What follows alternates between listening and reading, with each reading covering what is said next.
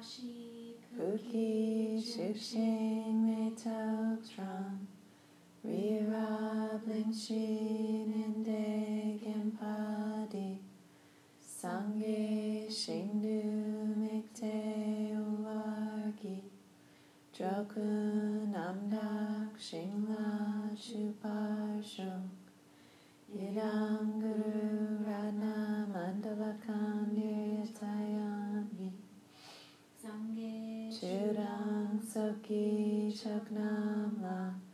Jamchu Bardu Dakni Kyapsuchi Daki Chenyen Gipe Sunam Ki Jola Penshir Sange Drupasho Sange Chudam Soki Choknam La Jamchu Bardu Dakni Kapsuchi Daki Chenyen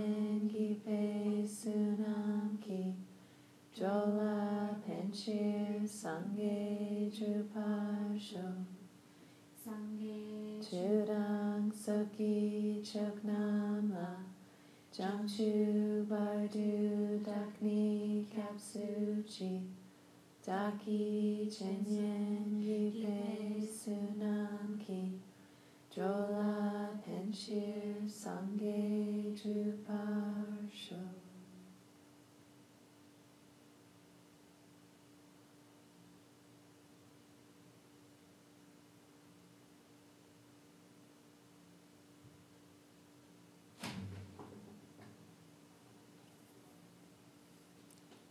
And then settle in for meditation.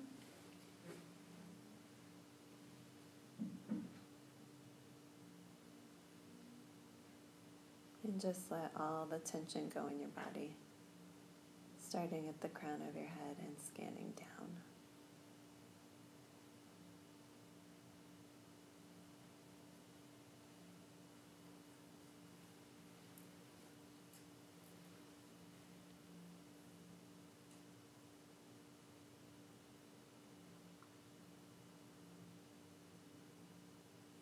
And there is no hurry. Spend extra time with your awareness on any area where there's more tightness or maybe you're sore, anything like that.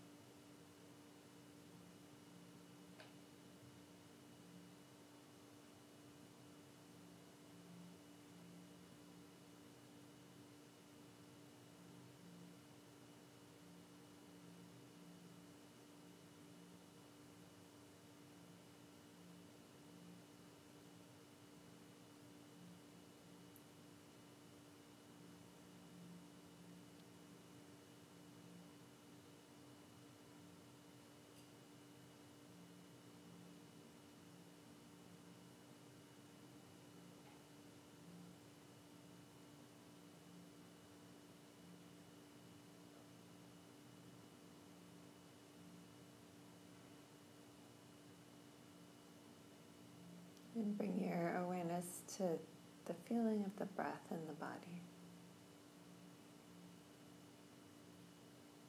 Just the whole body breathing.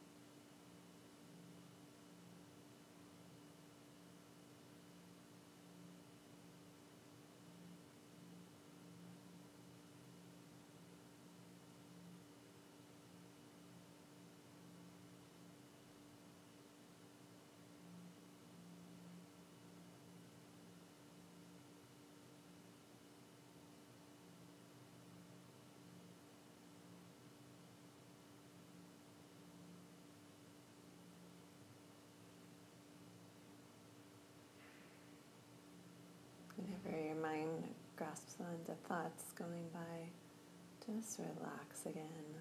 Open the awareness. Relax the grip on the thought.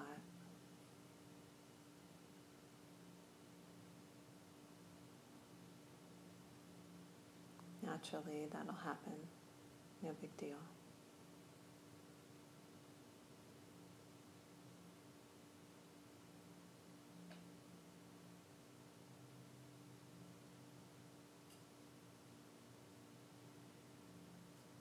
And once in a while, check in to see if you're holding more tension somewhere and let it go again.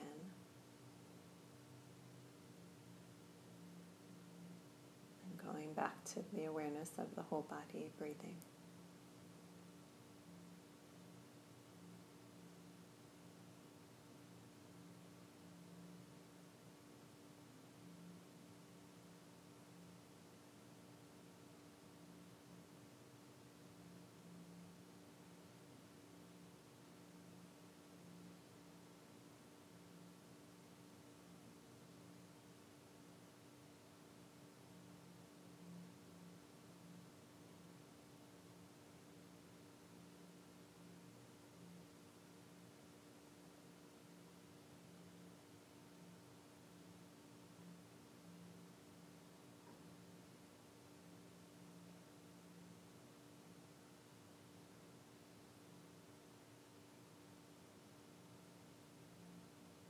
The mind gets distracted, releasing the distraction, relaxing back into open awareness.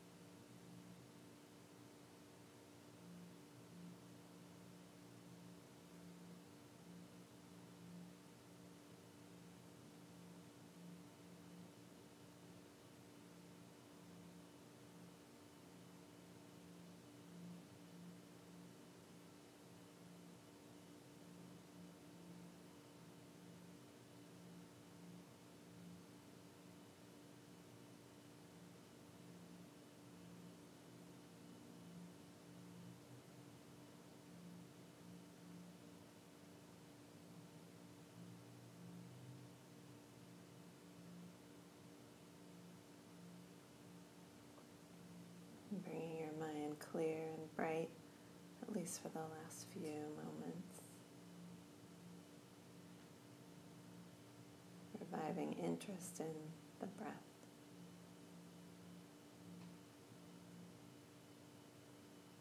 Releasing distractions.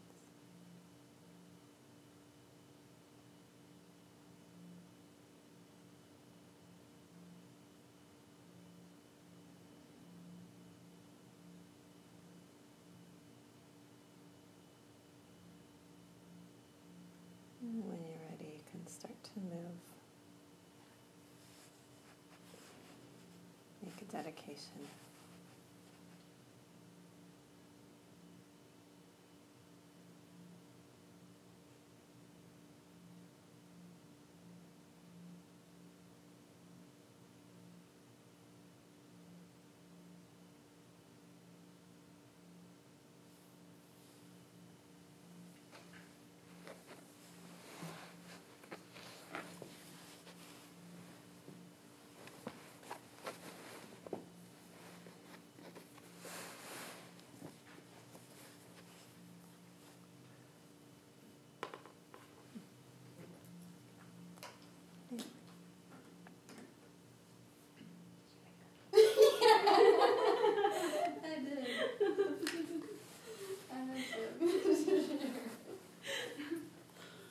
Brought cookies. Mm. oh, I got those tiny little apples at the co-op. I brought them to work. They're good too. Do you remember? Well, maybe you weren't here. But Sarah brought them before, like tiny little. They're really cute. Like- They're teeny like tiny apples. Adorable miniature apples. yeah. Some of them are like four if they're like you the bigger, small ones. mouse or something, it would be so cute. It's really, they're really cute, and they're. I think they're the perfect size to have like a few of them because. I don't really like having a whole apple. It's it's like too much for me. They're too sweet. I think. And big, like a Mhm. full-size apple. It's like it can be a solid. And they make them bigger and bigger these days too. but yeah, these ones are adorable, and they're only there in the winter for some reason. Okay. We are on class four, perfecting generosity, how to become a bodhisattva, and it's Wednesday, January thirtieth, two thousand nineteen.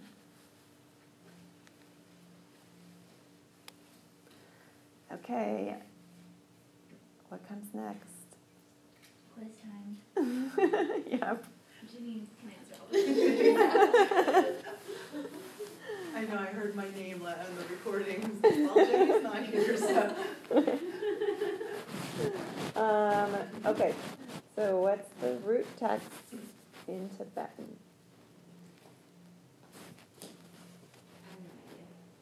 John Chu Senpei Chupa Mm-hmm.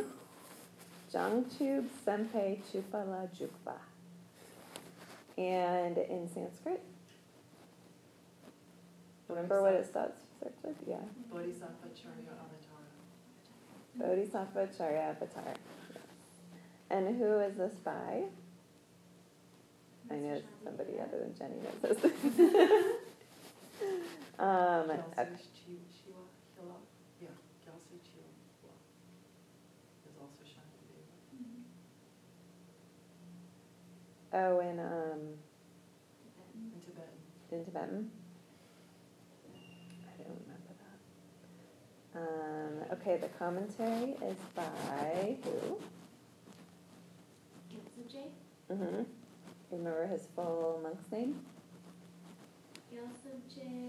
Dharma Rinchen. Mm-hmm. And you kind of remember his dates. Yeah, thirteen sixty-four. Uh-huh. Mm-hmm. To fourteen thirty-two. Yeah. It's hard to remember his dates because we don't really focus on him that much. Um, and what's the Tibetan for the commentary? Pretty small. It's Nyokcha? really close.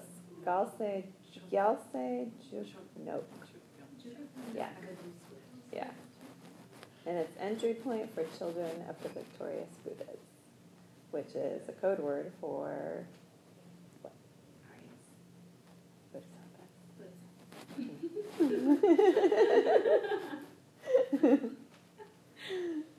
Um, something like it seems so much darker up here for some reason. I don't know why. Like it almost seems like this isn't on. I don't know.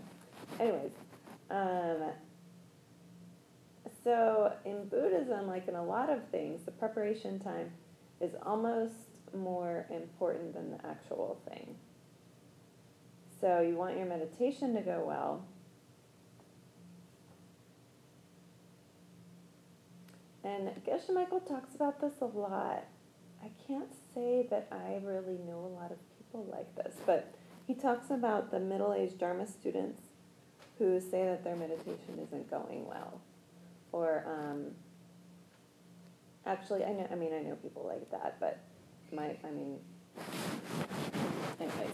he talks, because I was thinking, he talks about the middle aged Dharma students where like nothing's happening. I don't know anybody like that, but maybe if you're part of like a a lot bigger Dharma community, you know, and you see a lot of other students, then you might see more people like that.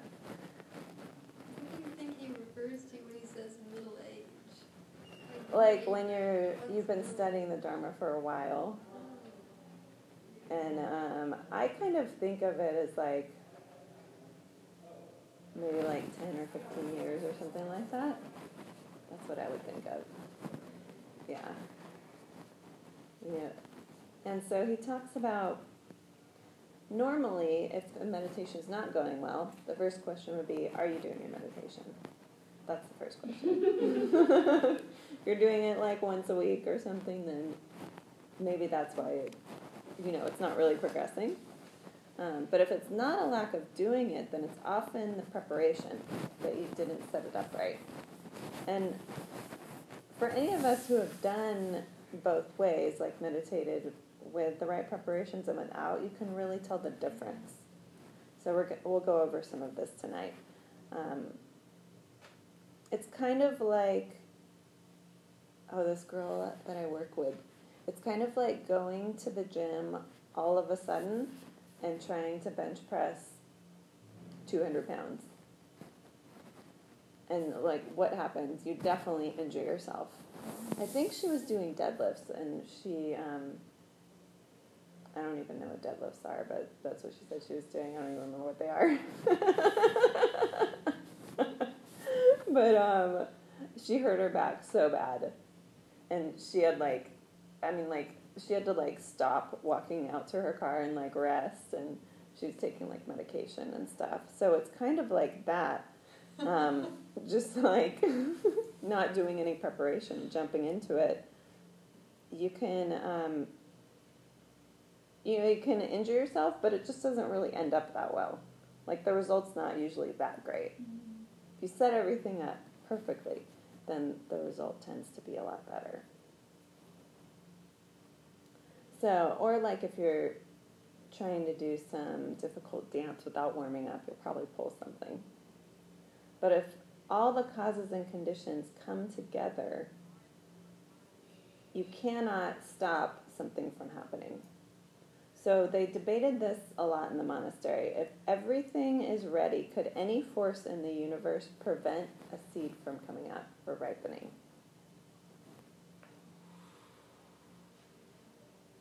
And bodhicitta is the same. You need to have special preparation, and to get it is very difficult to get bodhicitta. Maybe a few people alive at any given time have bodhicitta. So we have to understand the warm up, and we, if we set up the causes, it will happen, and we cannot stop it from happening. But if the causes aren't there, then um, it's never it's never going to happen. You have to have the causes there. You have to have the seeds in order for them to ripen. The first preliminary we talked about was does anyone remember? Preliminary practice. We do them most classes. Uh huh. Prostration.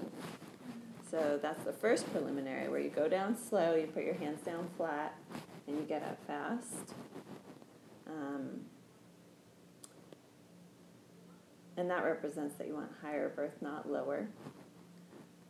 So the imp- it's important to practice prostration in your own home too when you're alone and nobody's around, because it's it's a lot sweeter. You're not worried about going at a particular pace or what anybody else is doing, and there's not any other reason for doing it. You know, you're not doing it because other people are doing it because you have to. Not that you have to, but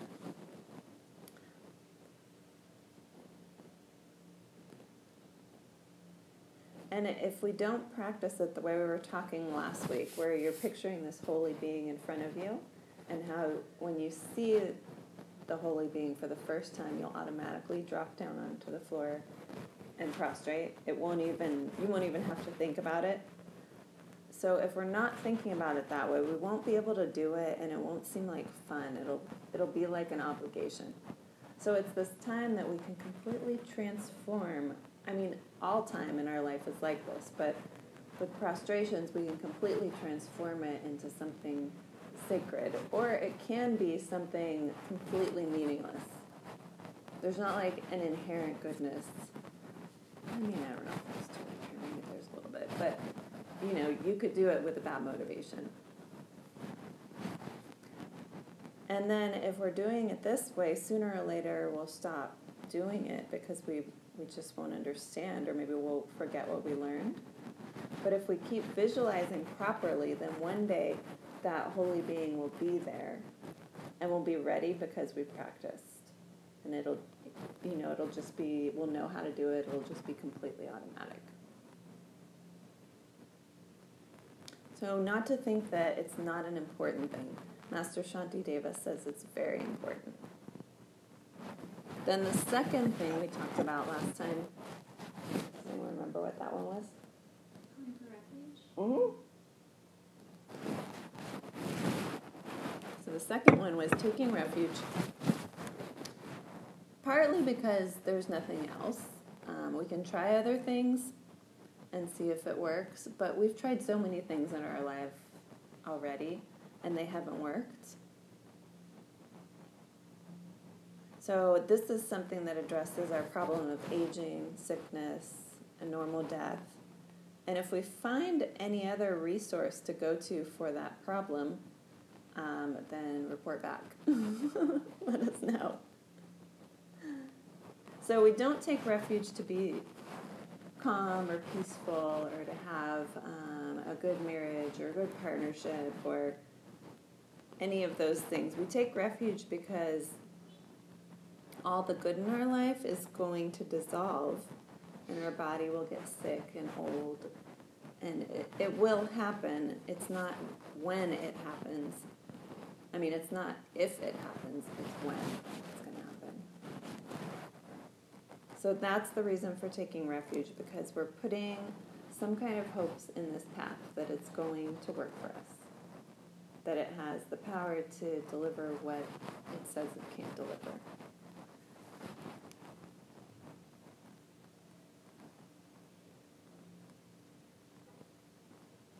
And probably we don't know for sure if it's true. But at the same time, even even if I mean like the longer I study, I feel like I know more and more that it is true. But I don't really know for sure because I'm not at the goal. But even if it's not true, it's still creating a better and better life and things are going more and more well, you know, like mentally, emotionally, just like life is a lot better. And I think it's I think studying Buddhism is actually really fun too. Like it just it makes well, it gives life some meaning. Um, so even if for some reason it wasn't true, which I think it is, it's still better than just living some crappy life where we're just trying to get more and more stuff.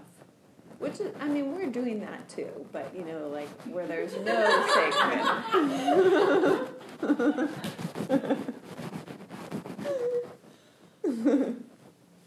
and then what was the third thing last time? So it was prostration, refuge, and offerings. Yep. So did anyone try offerings this last week?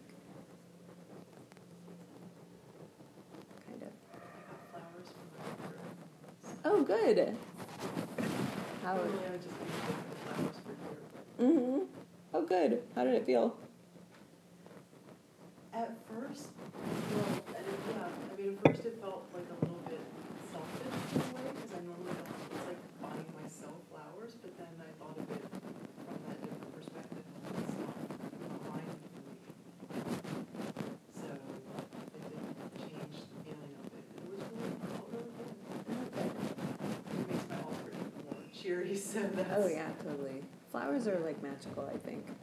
Anyone else have any comments? Yeah.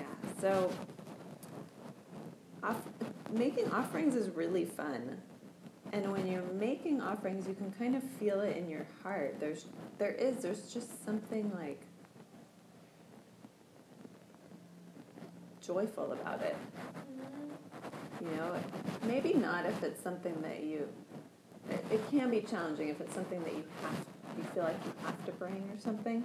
But when you're completely just choosing to bring an offering, there is. There's something really joyful and kind of like fun about it. What's going on over there?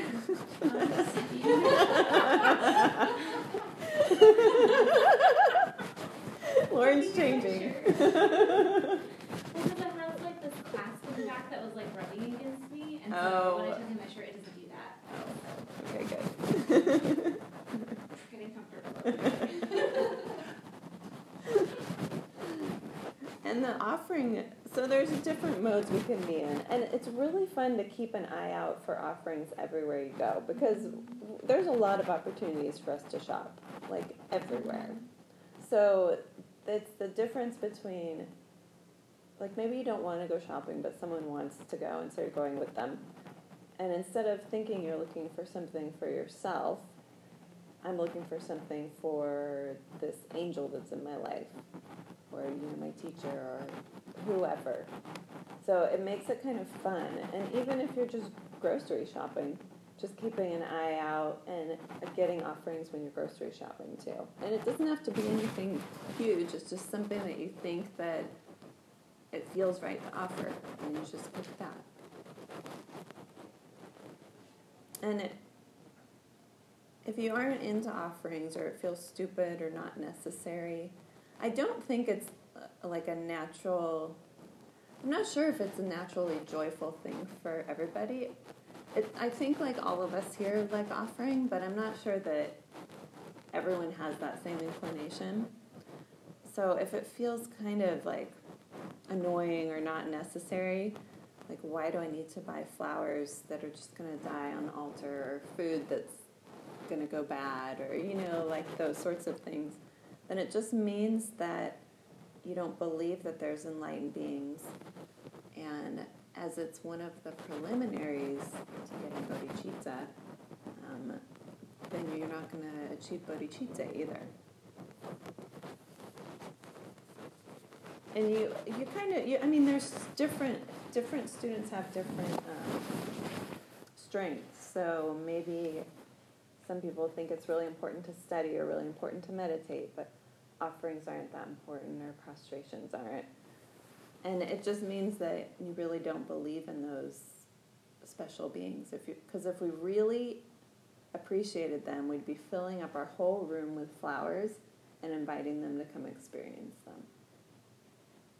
And that's like when I'm lighting the candle and incense on my altar every morning, that's what I'm doing. I'm inviting these holy beings to come. I'm thinking about that every single time. So it's, and it's really for us, it's a statement that we're waiting for them to come or we're inviting them to come. Okay, and these are all warm ups for what? We had to do these things before we could do something else. Do you guys remember what? You do this directly? No. Good, good. karma. Uh huh. So these are our warm ups for purifying ourselves of bad deeds. Which I don't think is, it's not really intuitive that that's what it is. I don't even, like, I mean, I remember this now because we're studying it now, but um, I don't, I wouldn't have remembered that. So we have to do the other three to get here to the point where we can do the purification. And the warm ups aren't something just to get out of the way so that you can get to purification. They're really they're necessary steps.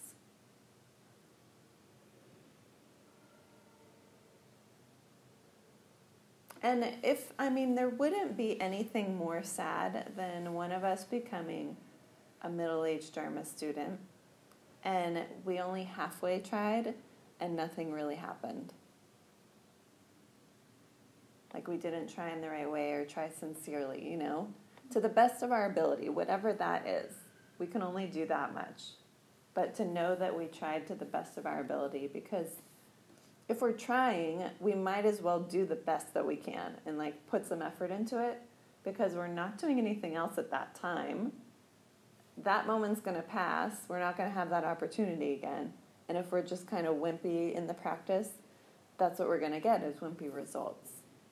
So we're we're doing the practice, which is great, and we have to just like do the best that we can as we're doing it.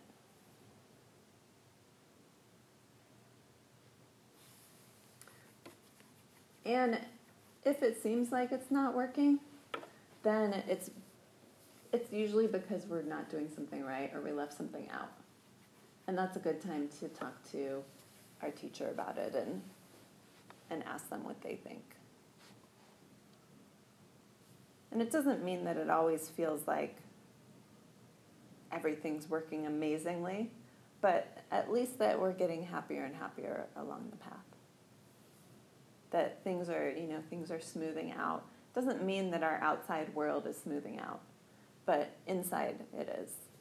Like even in the Buddha's time, he had terrible things happening to him after he was the Buddha, you know.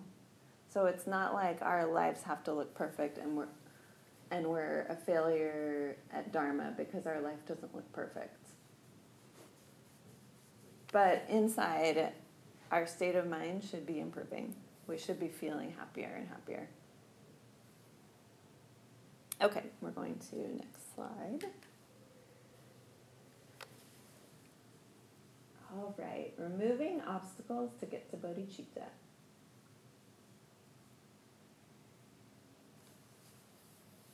So, like we were just saying, preparing and setting up setting things up properly is critical for succeeding in any undertaking. If all the causes and conditions are established, then the result has to happen. We cannot stop it. Acquiring bodhicitta is really difficult, and to get it, all of the preliminaries have to be in place. So if we, establish the causes and conditions, it must and will arise in our mind. And if we don't, it's not going to. So these, these are just the laws of karma. Prostrating, going for refuge, making offerings are a warm up to prepare you to purify your mind of bad deeds.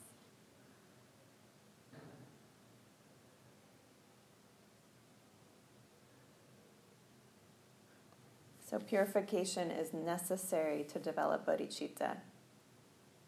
And if we don't do those warm ups, then the purification won't work, which is then necessary for us to be able to develop bodhicitta, become a bodhisattva. So, to become enlightened, we have to stop collecting negative karma, doing non virtuous things. We have to eliminate all old bad karma, collect only good karma. And purification is the practice of wiping out old negative imprints or karma. And I think we talk about it in this class, but the reason we have to purify and why we have to keep purifying is because we can't stop ourselves from doing bad deeds. Anyone who's been practicing for a good enough amount of time knows that. Like you're still going to do things over and over and over. it might get like less drastic, but that's why we have to be able to purify too, because we just can't stop ourselves. Thanks for that message. I appreciate that. Why does it make you feel like you're. it makes my outlook look um, more optimistic. Okay, good. And, like, an acceptance to things. hmm So we have to be able to purify the things we keep doing, and we have to clear out all the old bad karma. But as we're studying longer and longer, the things we keep doing, they're not going to be that huge. And we're going to be purifying right away, so it's easier to purify if it's not some like old karma that's really deep that we can spend a lifetime trying to purify something. So some of them, you know, can take longer. If we're purifying old bad karma, does that lead to doing less bad deeds in the future? Like, does it clear out like that habit? I mean, like we're, we're still doing things, but does it kind of clear out that habit more quickly? And Yeah, for the, with that karmic seed, it will.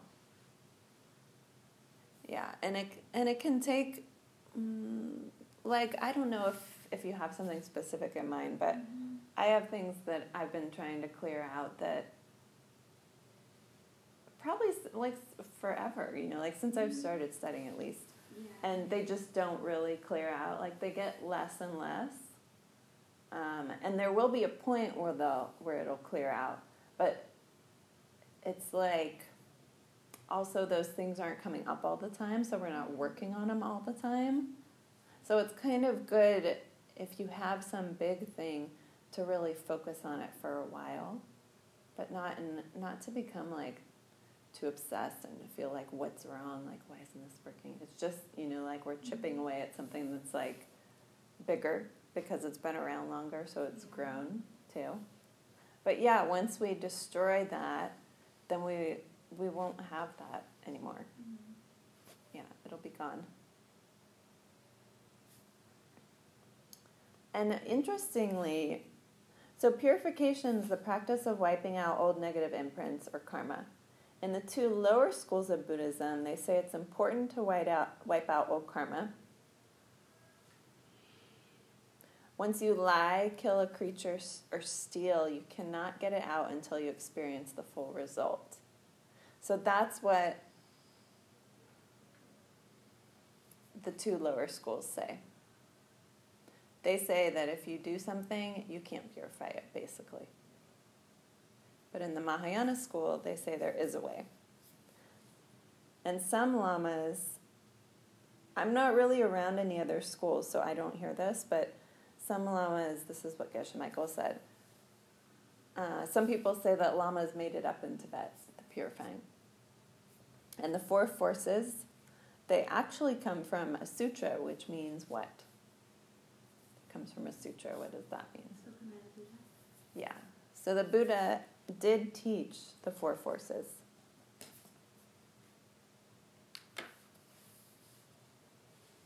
So say Chushi Tempe Do. Chushi Tempe Do. Chushi Tempe Do. Chushi Tenpei Do. Okay. So this is practice four, which teaches sutra. So that's the sutra which teaches the four practices. So Lord Buddha himself taught the four forces.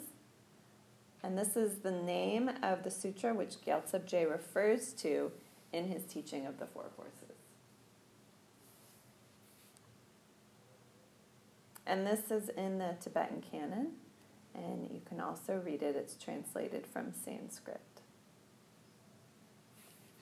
So, purifying negative mental imprints, say Tobshi. Toshi. Tobshi Toshi. is the four forces. And we've gone, I think, do all of us know the four forces? Okay. Um, when the Buddha teaches the four forces,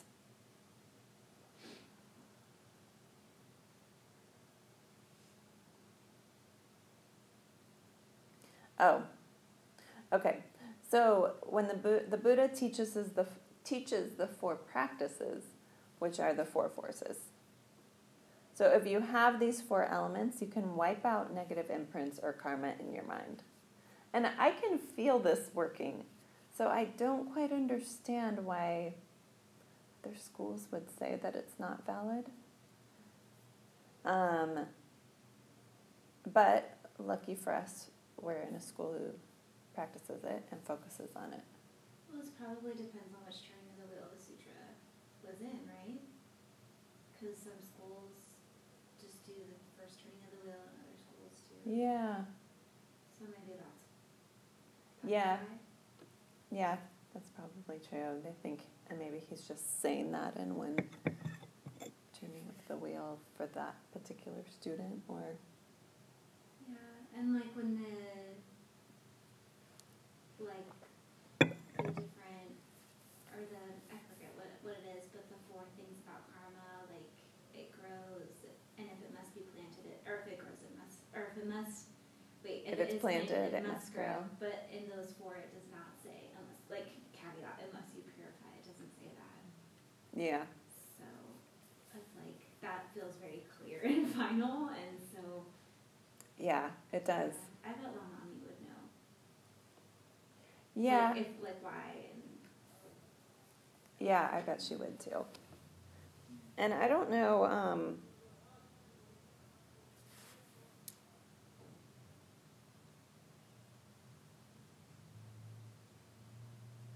yeah, I just I have no idea because it just doesn't make sense to me otherwise. If I guess you just are not getting there in one lifetime because you have a lot of there's a lot of karma to purify. So if there's no purification, there's no getting there. And if you're if that's the belief in what you know the school you're studying, then there's no getting there in one life. and even logically it doesn't really make sense to me because if like the only way purify it is to experience the result, how could you prevent from like replanting? you know what I mean? Like logically that doesn't even really make sense. Yeah. Hmm. Okay. So, in the Diamond Cutter Sutra, the Buddha says you can either completely destroy the karmic seed or you just reduce the effect of it. So, something that would maybe lead to a hell rebirth, you get a headache, for example. So, if you have some minor disasters in this life after practicing this, don't be surprised because it's purification and see if you can find joy in it, which is really hard. you know, and like in some way, you can think, you can be sure that you're purif- purifying something major. Yeah, does that fit? and it's like when you first learn to exercise and all these toxins come out of your body. And when they come out, then you're pure. Something like that. If nothing disastrous happens, you're either pure to start or you're just not doing it very well.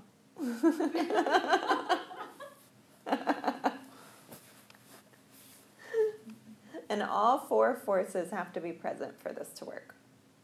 So we're going to go through the four in a general way this week, and if you know these already, you'll get a lot more detail. And you'll also see that the order is different, but don't worry. It's listed differently in like different orders in a few different places. And this is the way that Master Shantideva goes through it. Um, okay.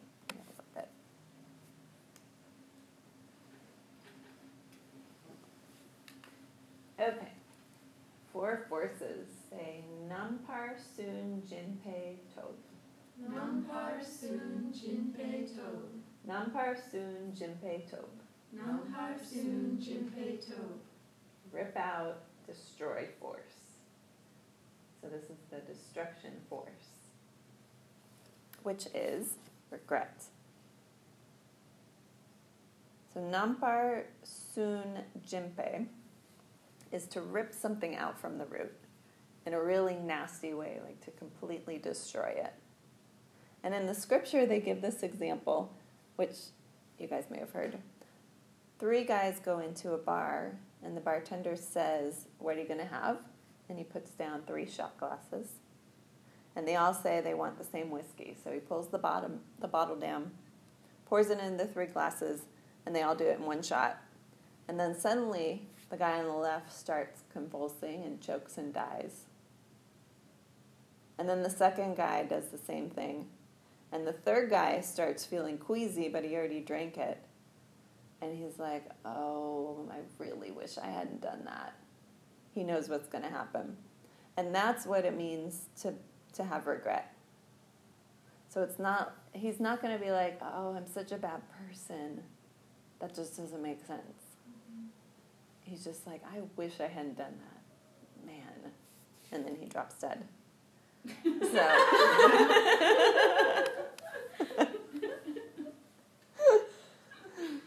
so that's what it That's not the result of a lot of our. so it's basically you know you've been trained in how karma is planted in the mind.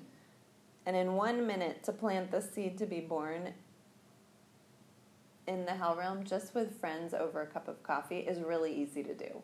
So we've had we've had training in karma. So we know how it works. And it's planted subtly and it grows. Mm-hmm. And knowing this, when you do something big that's wrong, you just feel really, you feel really bad. You feel really sick inside. It's not, it's not like guilt. It's just like, oh God, I wish I hadn't done that. Like I remember this. It's it's basically it's the intelligent regret of an educated Buddhist, who then goes and does something about it. And I remember, I don't know how long ago this was it was quite a while ago, but um, I had taken, I don't think I'd taken all my vows, but I'd definitely taken refuge vows, I think. And um, like right outside of my door, there appeared, like right, my front door, right up in the corner where I have to kind of like walk under it, there appeared like this huge, weird spider. It was like no spider I've ever seen in Sacramento before. It had like a big ball body. And I think it was like orange or something. It was like freaky looking. And I'm like, I'm kind of scared of spiders. So I, you know, I've been studying and I didn't want to, like, I didn't even want to do anything with it because it freaked me out, number one. And it was big. So I kind of just like dealt with it for a little bit. And then I asked, oh, and then I was like spraying it with the um, hose to kind of like spray down its web so it would have to come down. And then my neighbor came by while I was doing that, and I let so I let him use the broom and kind of like get it down, but I think he killed it. I think he did. I'm not sure because sometimes spiders play dead and then they get up and they're fine but I, it looked like he did. And so then I was like, oh God. It was like that feeling, like I know what I just did. And I had that regret, but that's one of those times where I was happy that the spider wasn't there anymore too.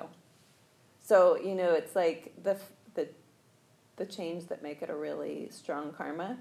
I had the regret and I would not do it again, but there was part of me that wasn't unhappy about it. Not that it was dead, but that it wasn't there anymore. Mm-hmm. But that's that's kind of like an example of the guilt. It's not like it's not like oh I'm a terrible person. You could go to that, but it's more like oh I just planted this really crappy seed. And I have an accomplice.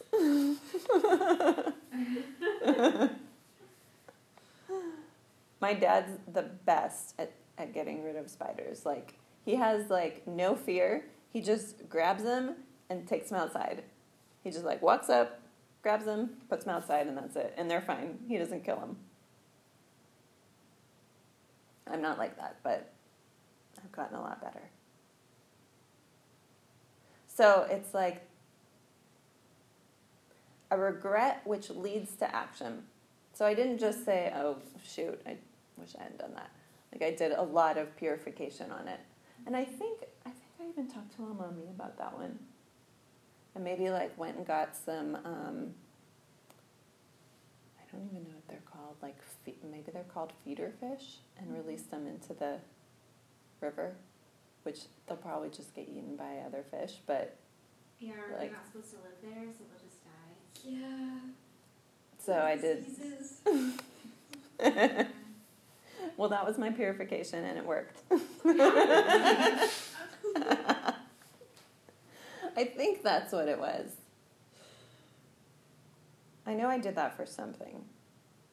So it's regret which leads to action. It's not this guilt that you whine about it and you don't do anything about it. Mm-hmm. You, do, you know you've put yourself in some dangerous situation and now you have to do something about it. And I actually do this. I've heard Geshe Michael talk about this in the past, and I'm like, I don't ever do that. But he talks about how you'll you'll start to you'll start to stop mid sentence when you realize you're about to plant some bad seed. Do you guys have you noticed yourselves doing this? If you haven't noticed, it doesn't mean that you're not doing it. You'll be in the middle or you'll be about to say something to somebody, and then you just stop and you kind of like awkwardly change the subject or something like that. And usually the person doesn't say anything. I don't think I've ever had someone say anything actually when I just stop and change the subject. But it's because you realize that, oh, I'm about to say something that I shouldn't say. And it's good. It means that that it's working. Or you just have to stop talking. and once we start to pay attention, we start to think that we've we've gotten worse um, at keeping our vows, or even just even not just, but even the ten non virtues, which are the ones that we're doing all the time, all the time throughout the day, every day.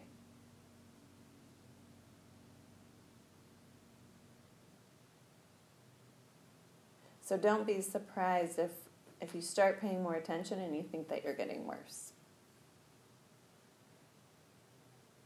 And this one is the one that badly damages the imprint. Regret is behind the destruction. And all of us, this applies to all of us. This is the regret of a person who understands how karma is planted in the mind and how once you've committed a bad deed, you just set yourself up to be suffering something in the future. Some unhappiness that's worse than what you just did, too. So, this intelligent regret, like we are saying, really different from feeling guilty.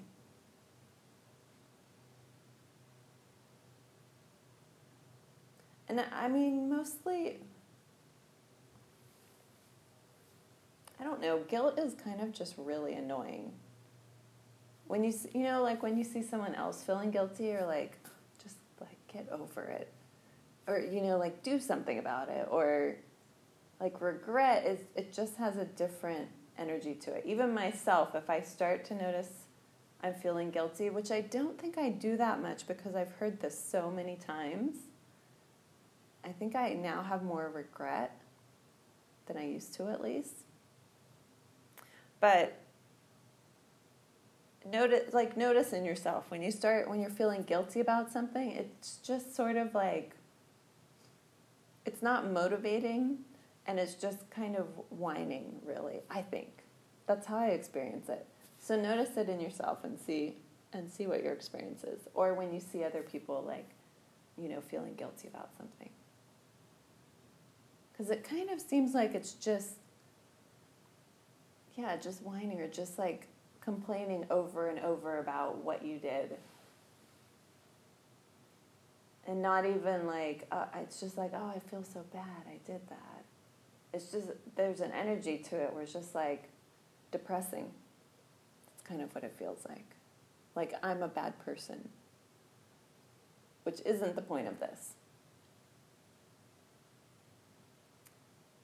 Um, okay, we'll go over what, the second one and then we'll take a break. Okay, say ten gi tob. Ten gi tob. Ten gi tob. Ten gi tob. And this is foundation of force. Isn't this really cool? Yeah, that's awesome. I know. I almost can't even believe that this can work, but it looks like it does. Mm-hmm. Um, so the foundation force is refuge and bodhicitta. Which one, what number is this normally for us? Um, number one, right? Mm-hmm. Yeah. Normally it's the first one. So this is the foundation which we use to get back up after falling. Let's see how much. Oh yeah, this is short, so we'll go with this one. Um, so this is the thing upon which something else is resting, like the house resting on a strong foundation. We need something solid or some solid ground to push up off of.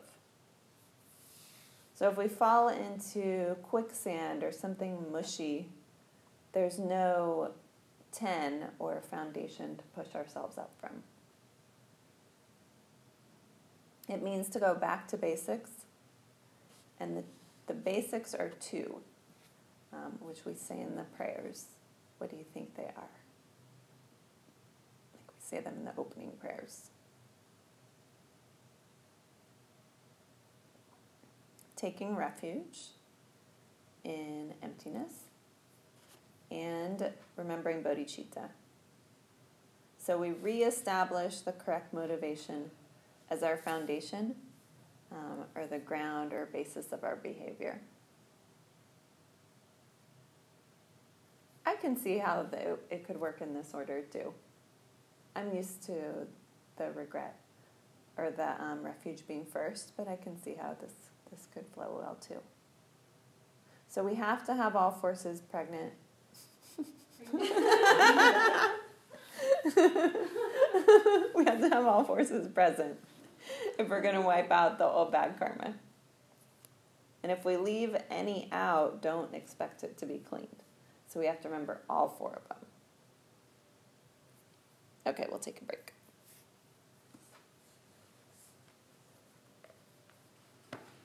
Is it cold in here? I don't think so. Oh, well, you have a skirt on, that's why. No, but it was cold last night and I I had no thought, know. and like my nose is freezing, like freezing. I don't mind if it's warmer. I don't think that trying to heat up is gonna help. I, I think it's Oh. something, like I need to, maybe I'll drink some more water. Oh, yeah, that could help. I plugged in the, um, the water thing when I got here, Okay. so it should be. Are you, um, coming to Sunil's on class on Saturday? I'm thinking about it. Okay, that's not very committal, but that's okay. I feel like I'm thinking about it is the new no in our Uh, culture, so I guess that's what I'm trying to Oh, you think so? I never Yeah. hear people saying that. Yeah. Which you don't have to commit, I was just curious. And then um I emailed you an invite for next Saturday, we're having a party mm-hmm. at Mark's house. Usually, in the evening, but so I emailed you the invite to it like an hour ago. or Oh, something. okay, I was like, I did not see anything, that's my email. Yeah, Next, that's the ninth? yeah, the ninth at five. Okay, I think, my, I've actually a friend of mine randomly said that she was gonna come to Sunil's thing, and I was Oh, like, good. oh, wow, and that, so that's my, an additional leaning towards yes. Mm-hmm. But yeah, are you gonna go? Mm-hmm. What happened to Ryan? It's You probably he was gonna gonna be be good. to the, to Glenn's weekend. Huh? Did you go to, Oh, had one um, December. Right? did you go to? It was, go to that? yeah. It was um, good. It was really nice. Yeah. It was just like kind of the Something had come foundation, basics. It was a lot of new people, like probably half and half new. I think. Yeah, Yeah. something had come up and challenge we with decided was those, I gonna stay in the Bay think. Area. I can't remember And what it maybe was we can ask him to teach an advanced class, send me all those and it's like more invite only. Oh. So I think if we Like for request, the next round? I don't think so. or do because, both, um, but maybe Ryan's like suggest it's like more of an invite only. Mm. We don't post on Facebook. We just send it And to I think the he was user. Sunil. Because I, I, I feel you, like, I'm cool, I like the introductions and the basics and just being in the room, but maybe do some more. Maybe, yeah, maybe they're far apart. I was thinking it was a little bit Yeah, more. I'm feeling very out of practice. yeah. So I'm hearing not sure we're introductions would be Well, I know he's, very like, going useful to- for me. Yeah, Mhm. yeah, I Is think it? he's Or is that missing thing? teaching Or here. to- Yeah. And That's he's like, true, wants to that's build all the for yourself. community Uh-huh. out there, he doesn't really have a good Yeah, and I know that, um, You know what I mean, it's just been doing stuff like with Changes, Ryan more. It's is. Yeah, I think he likes living in the Bay Area, and you know, he likes all those pieces Yeah. of it, he's Adult missing music thing. teaching. 'cause Yeah. he's- Yeah. So, yeah, So I know he's kind of hopefully involved in so many He'll different come back things. again, but yeah, maybe we can ask him to do. I know, I don't know how to to start. get in, not an invite only, that sounds really exclusive, but like Um, more of a, I was you know, wondering for how, people do who've you, been do staying you with know- him for a Yeah. while and like, Not well. but I don't I was wondering how know he was doing. what would be new, or like, you know what I mean, yeah, I He don't know. Did the CED training? Maybe work more on requests, cause I feel Yeah. like that's, Oh, you mean? like, when you've been studying for a while, Like the then actual it's a very training. The important actual to training. Oh, okay. of use it, and then now like, Like he's trained in really it? not Oh, wow. taking class was just so young. I know, I don't think he's Yeah. specific. Yeah, it's true. Yeah. It's like, And requests you know, when sometimes people are have like more can general be interest in complicated. like Maybe like spirituality, something but even I was on really interested in the psychology part. requests and like more tied to I like mean, I could be Buddhist wrong, that was teachings just too. something. Cause like when to make the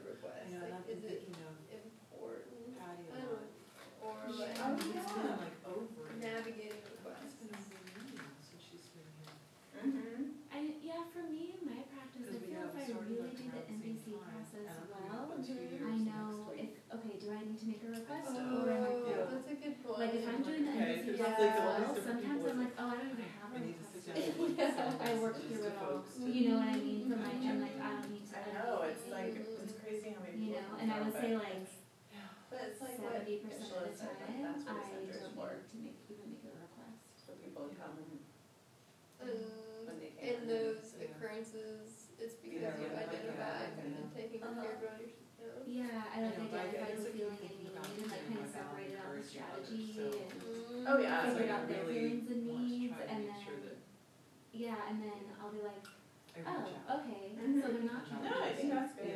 You know what I mean, like they're, like, I'm disappointed whether my mm-hmm. yeah. So, yeah, Are you happy, are you kind of happy that it's not? I don't. I know, and feel bad. So it's like I fall into, it's like, I mean, I would say like easier. Seventy percent of the time I'm I don't need to and then there's a time I don't do NVC uh-huh. law a really?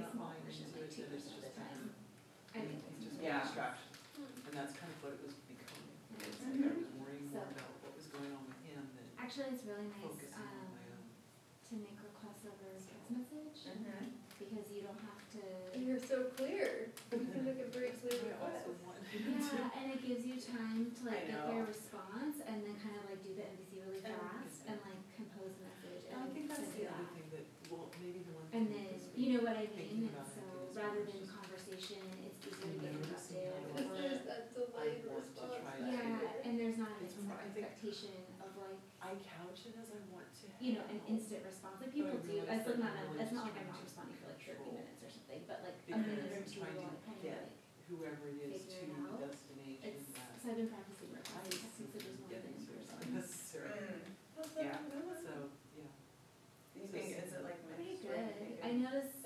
actually good for them the too, or- people, um, Yeah, I think it would be good. Because that's what you're used to I know in noticed, seeing, ways, I'm, right? And so, but I, yeah. Yeah. they're used to I'm getting noticing judgment and demands, And so even though I'm using NVC, like Yeah. very formulaic. And that's not necessarily what I- Because, uh, um, I don't, they hear you know, you. again, they And you know, you mention Even don't though that's- So I know, and so oh, got it's like, oh, I'm you not see that what they're doing isn't helpful in this. Exactly. You know what I'm not telling you to do, you like, I have to So, clarify yeah, when they come But back, yes, like, so it's like I'm trying. This is my fault, it's like, oh, I'm not saying work. this. I know. All I'm saying is move them instead. So you're experiencing sort I of know. like no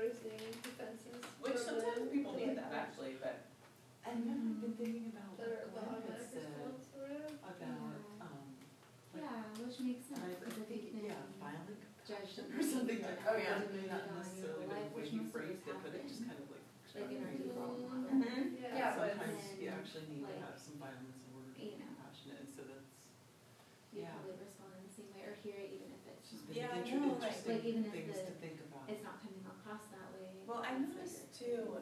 I I can't like I kind of hear mm-hmm. you. I hear this and what you're saying, like, but it's um, it too. probably mm-hmm. just yeah, because I mm-hmm. noticed myself no, doing it.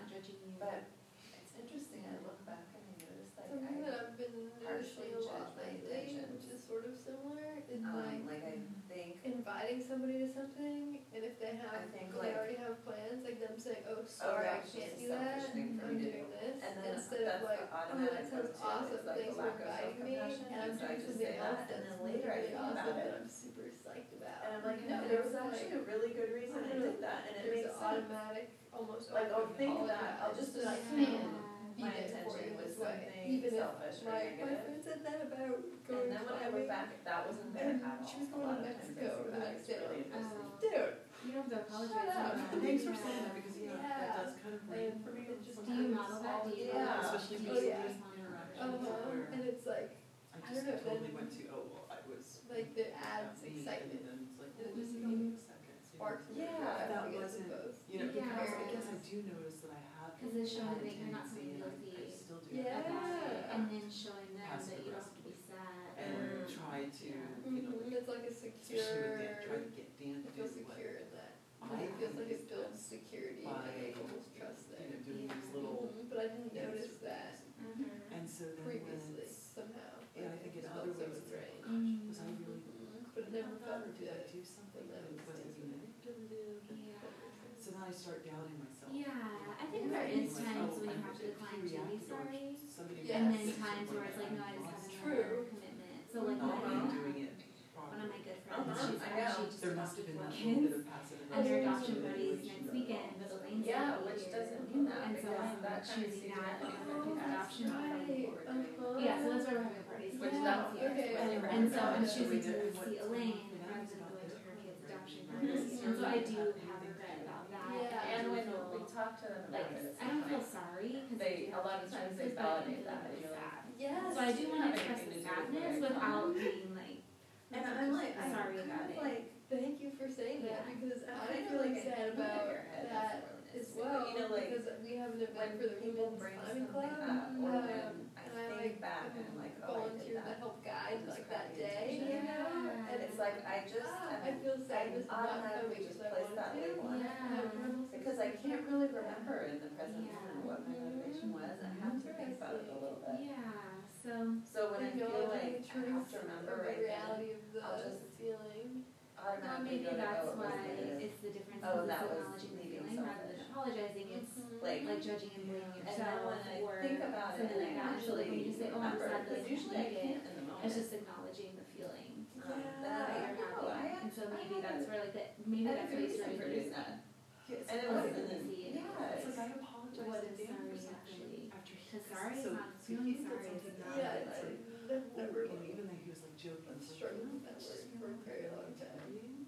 Mhm. You- I know that you're like trying to be fine and stuff, so I was like trying to set it up. And then, Interesting. I, Yeah, I I'm would not actually even have sure what stopped I, saying but sorry. I said something, I was like, I "Ow." know, I know, it's So just I connecting with my automatically feeling, like I went feel right like, to, like, you know, oh, my feelings why out, are you feeling in regret. diary? So he was like, tr- like, Regretful, trying to, regret, oh, regret you're is trying feeling, to- but you know what I mean, like, I And then stopped afterwards when I was just at it, I was Yeah. second. I didn't say anything And- at all. Yeah. It was intimidating. live, It who was, it was, say it, a lot, then or I like used to realized say it's a like, lot, oh, because I I would had, get triggered you know, like, he was feeling intensely defensive when and it's very over defensive, something now I'm not stupid. hurting. Yeah, And And I was like, like, oh, ouch. that oh. hurts. yeah, and I was just. So then I went right to, like, oh, I'm so sorry. chill out. Chill out. I didn't say Like, anything. let's, let's chill out. So it's just interesting. Well, I wonder too, because it's like sometimes always apologizing, you feel like At least it's so you're making helpful them feel that because way. Or, yeah, stop If I sharing come your back power, and use like, it- that's what, Oh, okay, it would, yeah. it was like. In times like so- where I'm feeling like I've done something wrong, you know, I can, Yeah. you like can you're kind not of almost use it as like space fact finding, like, whatever it is. Yeah. what is, so Like are you embody feeling, like, feeling like this because of this? And a lot of times it's not what Let I'm thinking. support you in that. And then it kind It's of like the shared clear community, like my with mind as almost, I'm um, asking these questions. how like, I okay, we either do it the my other way, like, more I have too. needs and only my needs matter, or you have needs and only your needs matter, and we're, Mhm. and I feel like sorry is Having more that like you constant have needs and refresher. only your needs Uh-huh. matter. So good. It is, it's really good. It's like even with these Definitely in teachers, some. Yeah. Now that I've been here Yeah, for several times, it's like I'm noticing. yeah, I will say like, if someone shares something Sinking in and I'm really Oh, sad, okay. I will say that, oh, I'm so sorry that you Mhm. feel that. But Yeah. that's the difference I between know. genuine I just feeling. felt like a little girl. Yeah. all of a sudden. Yeah. Yeah, and especially in That's more what I feel professional about these settings, teachers. It's They're like, harder to they're be like, so well, great. I'm really for you, or, you know what I mean, because it's not, like, in professional settings, it's not quite, so, but like, sorry is like, oh, I'm so sorry, I all that The is a little here, bit but they're- they're neutral, I guess, Yeah, yeah, That's good. it's I know, I kind of expresses looked a something, little but bit, but I didn't want to reel too close because I super was. deep Oh, or yeah. getting into people's personal business. So, ah I think, speaking of Oops. killing bugs, I think our ants are really dissipated. Yeah, I know. They're still up the wall uh, by the window, but over there, they're like way less even than when I got here today. There was like one or two in the trash can, but not, I know, Yeah. not like it actually, was. Yeah, there's a cluster of them right there. I know it's like they're attached to something, either, I hope, either something sticky and they're stuck, or there's some kind of food and they're eating it. Maybe they're globbing into a, a monster ant. I thought it was a spider at first, actually, because it's all like oh, and you're scared of spiders, so you're like on the We were lookout. just talking. I'm not that scared of them anymore, but I, but if they're really creepy, I am. I woke up one day. Don't even tell me there is a spider on you. No. Okay. Like on my eyelid, I had like what looked like a little like perfect spider. Oh God. It was wild. It's like, how did that happen? I sleep and just I'll tell you how it happened. Perfect mark. It's so creepy. That's the creepy things with spiders. I cannot sleep if there's one in my room. So on New Year's Eve when we did the puja, I purified killing, um, Oh, I'm still I purified killing insects because, yeah, I Oh, talked to good. Emily about it and she said, oh, just purify, purify, purify, even if you know that, you know, it's not like something you're gonna be able to prevent. Just pure, so I, you know, I did, and I included that in and did that, and then literally the next morning I woke up and I moved, and I had pillows on the side of me, you know, that, that helped keep my back in line and everything. Well, I lifted one of the pillows up, and there was a dead spider under the pillow in the bed. And I thought to myself, oh my god, I just purified all of this, and then last night I rolled over and I squished the poor. I felt so horrible that I had purified, and then I went and killed another one completely by accident. And luckily, I mean, if it had been bigger, I probably would have been a little bit more like, yeah, okay, I'm sorry I killed you, but I'm glad you didn't wake. But then I, I told somebody when I came back, and they're like, "You're lucky you didn't wake up and was like not sitting right on your Oh nose." God. But yeah, so it's it was just interesting when you said that. I was just was thinking about. I had purified it, and then boom, there was another one right there. I know. But that that's lacking like completely lacking intention. Yes. You know, so it's like yeah. I know it's not a huge, but there's still. Well, maybe he just had a heart attack or something. Natural causes. I know. It He could have just smothered himself underneath the pillow, and it had nothing to do with me. but- he committed suicide. It's true. Um, okay. What are we on? Okay, so which which ones did we do so far? Number one, refuge. and now number three.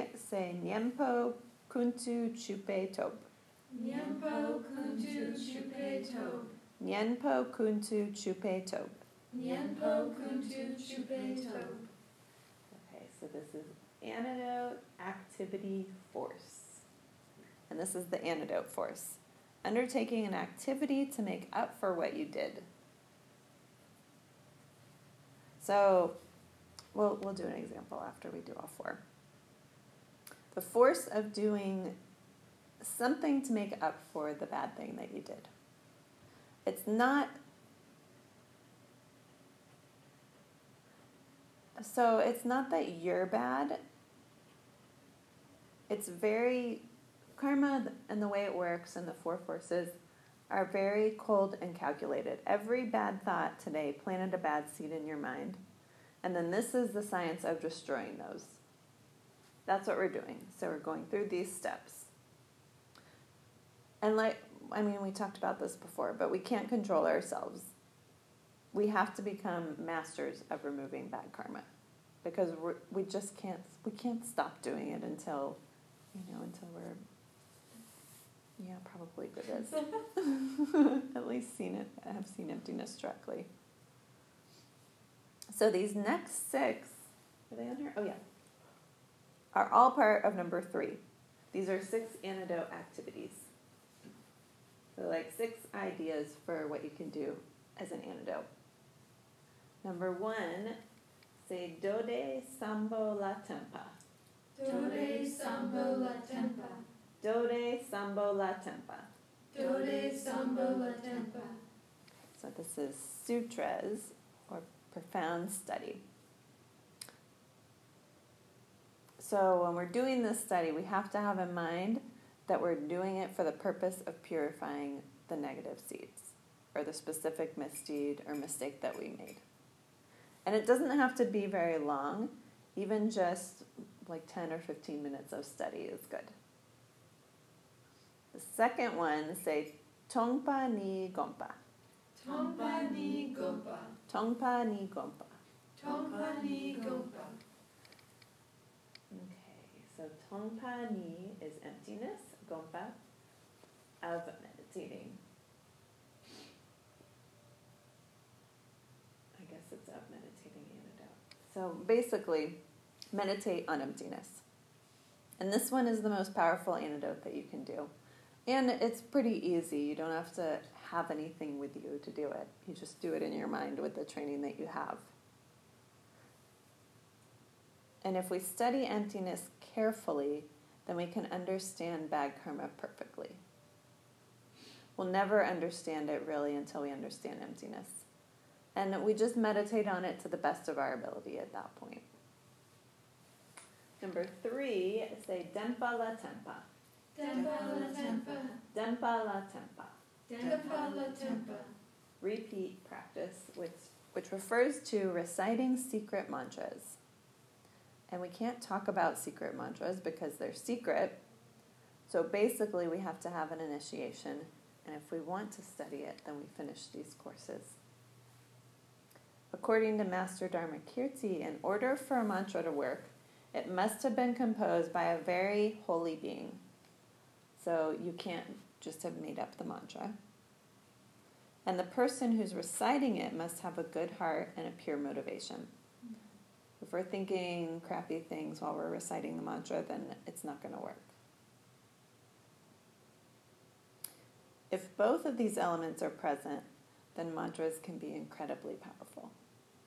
I would never even consider making up my own mantra. But maybe people do. Would you guys think of doing that? I wouldn't even like it wouldn't the thought wouldn't even cross my mind. I'm just gonna make up my own mantra. I mean, maybe like in Yeah. English or something. like the English translation? Or yeah, or just like, you know, because like we'll say mantras like I'm strong. and- You know, like that's a mantra, mm-hmm. and so that's made up. I mean, not really. Like it is, but it isn't. So I could. And I don't think I would make up like a Sanskrit mantra Yeah, or just say whatever. But yeah. Yeah, and I think in Western society, like you're saying, you know, I'm strong, it- you know, in a way, I think we call it a mantra, although it's Mhm. really more like an affirmation. yeah, And so I Mm-hmm. think there's a confusion in our, Mhm. in our language here what a mantra is. of yeah. what it is. Mm-hmm. So if both elements are there, that's a, made by a holy being, and we have a good heart, pure motivation, uh, then the mantra will be really powerful, and we can do almost anything with that mantra. To use the mantra for purification, we have to think of the bad deed, wish to purify it, and then recite the mantra. Mm. And sometimes it's really hard to keep your mind on what you're purifying while you're reciting a mantra. So you just do it to the best of your ability. So only the secret mantras is for purification. That's what this is, that's what he says. And Geshe Michael talks about that. He said they went back and confirmed that it was secret mantras, not just any mantra. And it, he, they didn't say why. Um, but I sometimes do like, I've done like the Om Mani Padme Hum mantra or something like that as an antidote force. Or like the, if we were doing Vajrasattva, I mean, that, that's not considered a secret mantra.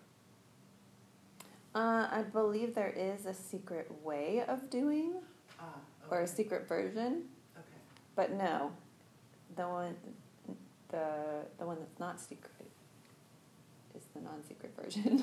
Yeah, no, but I just meant, I just meant would be reciting that, it's a purification So, I think- practice though, right? So, yeah, it is a purification practice. okay. Yeah, I don't, I don't know. But it has the whole visualization and stuff Yeah. too, so maybe that's Mm-hmm. it's different than just saying the mantra. Right. So I guess based on this, personally, I I mostly stick to thinking about emptiness, mm-hmm. meditating on it.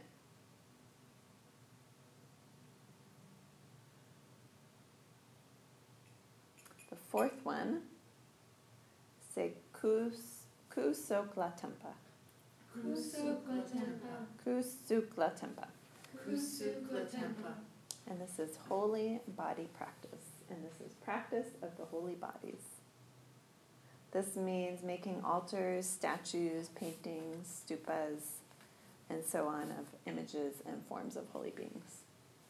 And if you have the time or the inclination, it's really sweet to to create an image of a holy being, just whoever you choose.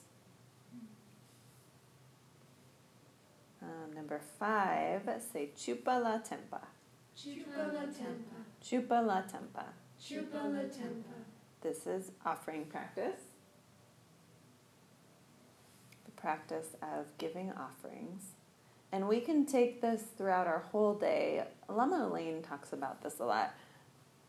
And it kind of feels fake when we're doing it, but but it's not fake. It's just as real as anything else we're doing. Nothing is self-existent. So we can think, um, I'm brushing my teeth for the benefit of other beings. So you can take it as far as you want. So I have good hygiene, so I don't have to have dental work done, that I'm going to have to then rely on other people or be a burden, or I'm going to be grumpy because I'm going to be in pain, or, you know, like you can take it as far as you want. But in some way, everything we're doing, we can think about that we're doing it for other beings. And it's just as valid as the selfish thought that we're doing it for ourselves. But we think the selfish thought is more true because we're used to it, I think. So both of them equally, whatever intention, it's just something that we're labeling. Both of them are labels, both of them are changing things, neither of them are self existent. They're basically interchangeable. So good intention just as valid, just as true as bad intention, even if we feel more of a tie to the bad intention because we're used to it more. We can think that with when we're eating, like I'm eating this meal so I can be I can have energy and be present when I'm interacting with people. Or I'm going to sleep so that I can be well rested and I can take care of people tomorrow. You can think this with everything. I remember Lama Elaine talking about um, taking a shower, you're washing away the negativities of, all beings. We're opening the door to enlightenment, which it's a little different flavor, but you know, opening the door to enlightenment so that I can get there and help all beings. Shutting the door on suffering so that all beings are out of suffering. So you can think, I'm doing these things for all sentient beings. And it's not it's not untrue. I think we kind of think it's fake or like or we're just pretending when we're doing it, you know? But it's but it's just as it's just as valid as any other intention that we have. Okay, number six. Sen la tempa. Sen la tempa. Sen la tempa. Sen la Tempa. Name practice. This is practice the names. Learning and reciting the names of holy beings with devotion. Just to recite the name of a holy being is a big virtue. And when you find your enlightened holy being in this life, which everyone has one, so it'd be your teacher, just saying their name is great good karma. I wonder if that's where Vajrasattva comes in on the would be saying people's names.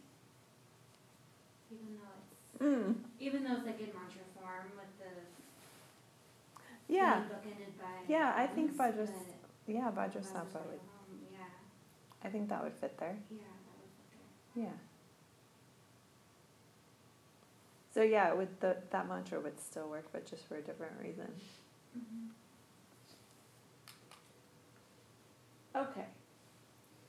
Now we're on to the fourth. The fourth force. Say Nepa le Larn Dokpe Tob. Nepale Larn Dokpe Tob. Nepa le Larn Dokpe Tob. Nepale Larn Dokpe Tob. bad deed, turn away from, and force. This is restraint force. So you can kind of feel like this is what you're doing to your mind.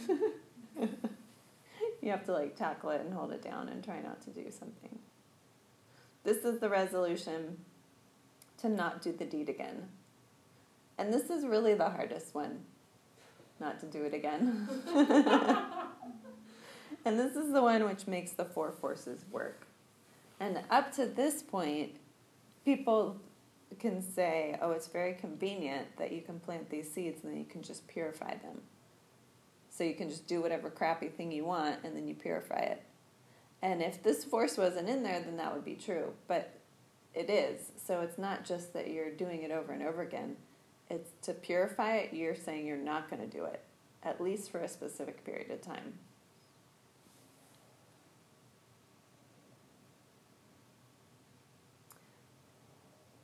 And you don't want, I've heard this so many times, so I'm thinking this is probably the way to go.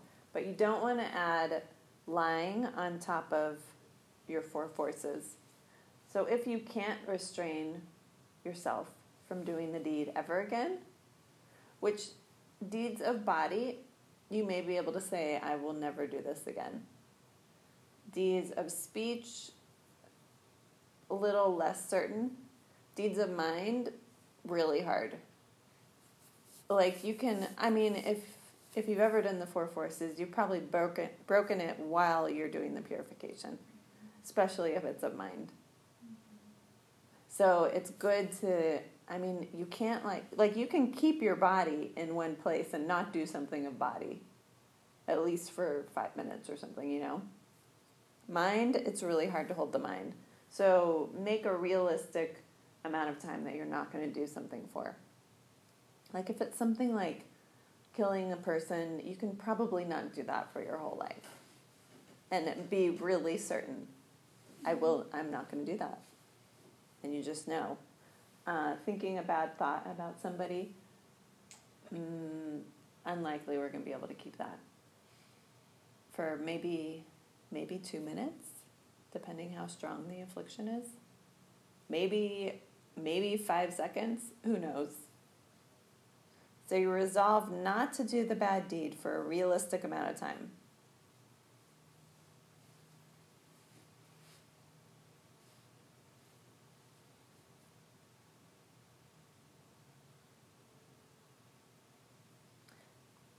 And this, yeah, this is interesting. In general, the more classes that you come to, you're going to pick up more and more practices.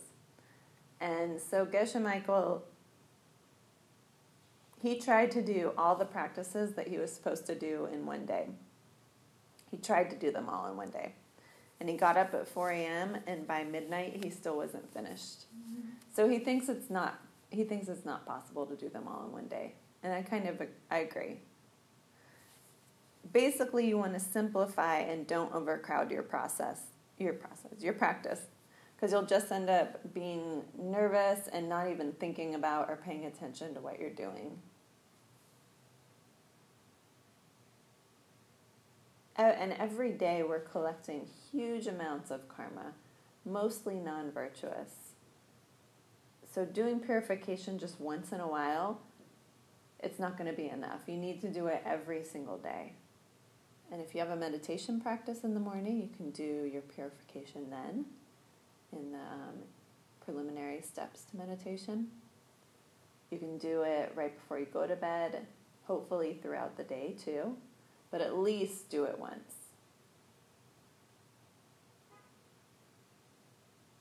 Because, re- I mean, like the pace that we're collecting negativities and all the negativities we have, if we just do it once in a while, it's not going to keep up we won't we won't be cleared out.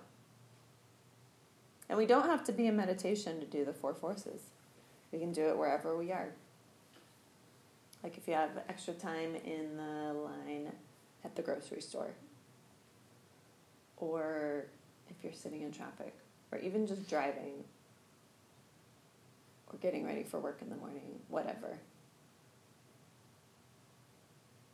And there's all these stories about Master Atisha where wherever wherever he was, if he had a bad thought, he would stop and purify it. which you can just, I mean, his mind's probably a lot more controlled than mine is, but you can just imagine what that would be like. Because there's stories of him traveling with his entourage, and every time he had a bad thought, he had to get down off of his horse, do his purification, and then get going again.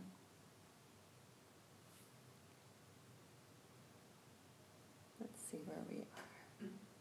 You're, you're supposed to be thinking about the specific bad deeds, correct? When you're purifying?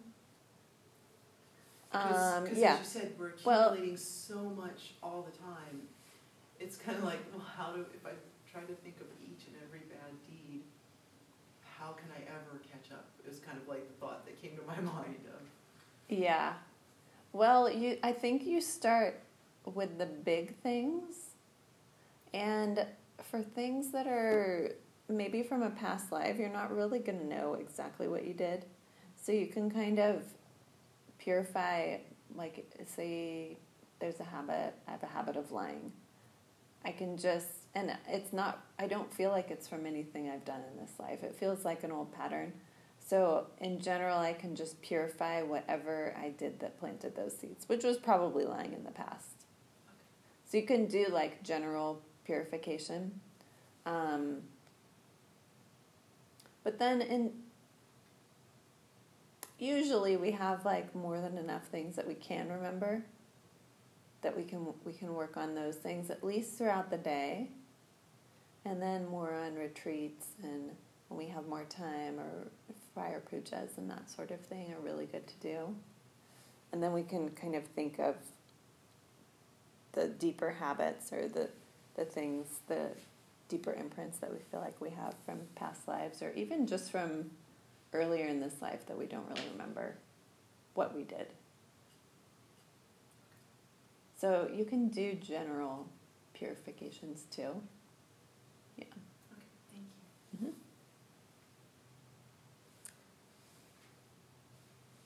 So, who has? Does anyone have an example of of something that we could purify? It can be a personal example, or it can just be general. Like something that you would use the four forces for.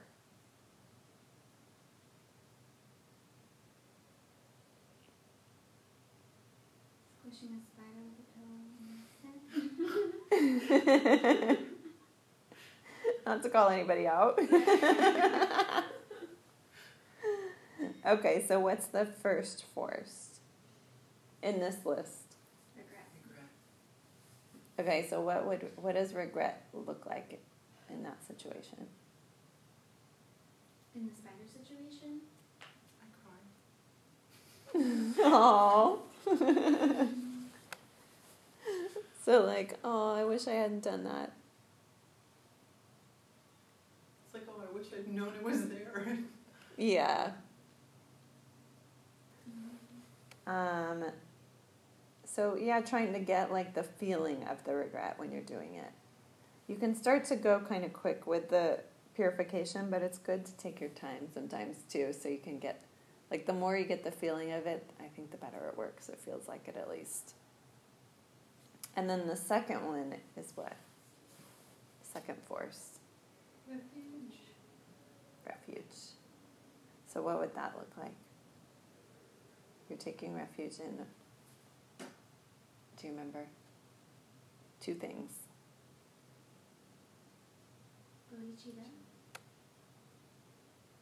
And refuge, aka like the main thing we take refuge in. Our understanding. hmm So taking refuge in emptiness and thinking about bodhicitta.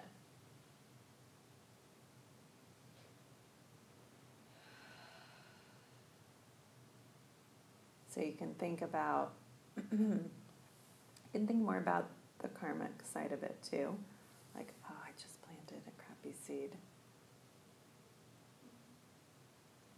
And, you know, I've, I've committed to becoming a bodhisattva to take care of all beings. And that's, and this is the opposite of that. It- For me, it just naturally flows that then you go into regret because that's how I usually do it. So then the third force is what?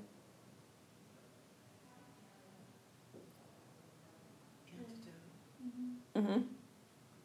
So undertaking an activity to make up for what you did. I mean, we've all killed many spiders, I'm sure, on purpose or an accident. So what would be a makeup activity for what we did? Saving a spider. And there's these. Feeding a spider. Ew. Oh, and then we like have to kill a fly or something. know. So we could think about emptiness again. We could do some sort of steady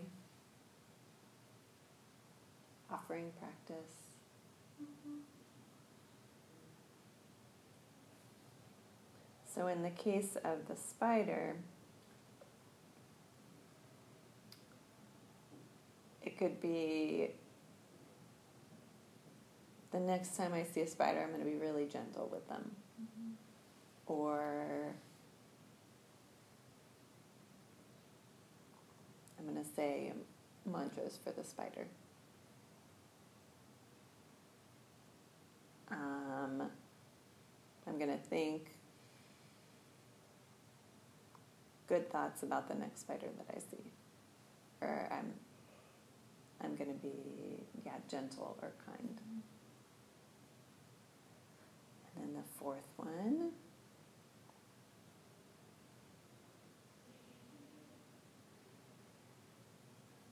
Oh, um, restraint. Yep. I was gonna stop for a second. So I'm not going to do that bad deed for however long I cannot do it for. And it, I mean, it's really hard if it was an unintentional one too. But I'm not going to um, harm another spider for the next five minutes or the next year or the next two days, whatever. Whatever you can do. And then there's, he doesn't mention this here, but there's the fifth step, which is rejoicing. Awesome, I'm purified of this. Totally cleansed and purified. And it's important to believe you're completely cleansed and purified. It helps with the purification. Maybe next day you feel like you're not purified, so you do it again. But it's important to believe that you are. It makes a difference, so try it. Try completely believing I am totally purified. Don't let the doubt come in, don't let the other thoughts come in. Just be strong and think that.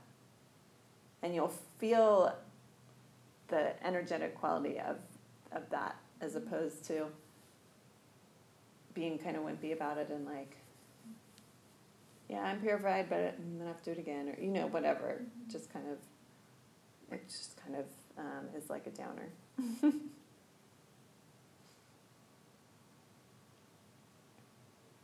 okay. Do we have another? We do have one more slide. Okay. So, does that make sense with the four powers? Mhm. So, it's the four R's. What's the first one? Okay. Second? Refuge. The third? Is it an R? Ant- oh yeah, Remedy. remedy. And the fifth? Or the fourth? Yeah. Restraint. And then rejoice. And then rejoice. So, they're all R's. Okay. I don't usually, I have a hard time remembering, like, because it's called, yeah, there's remedy, but there's another word that some people use for it, and then there's like restitution, restitution like the make. Yeah. So I have a hard time with those words. That I kind of get confused. I just think like I'm not going to do it for a specific time, and I'm going to do makeup activity. That's how I think of them. Mhm. But maybe at first it's helpful to have like the four R's in mind. So you can do these with anything and just start practicing them. Practice it tonight. Even if you have other practices that you're normally doing, just do it tonight right away. Like you can even on your drive home, on your walk home, just start doing it right away. Get in get in the habit.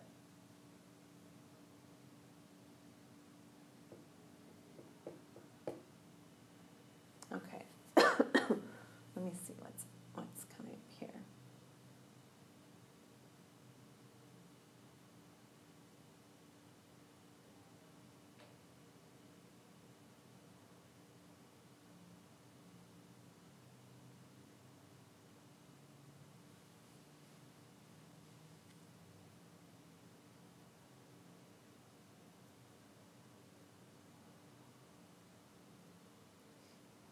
Okay.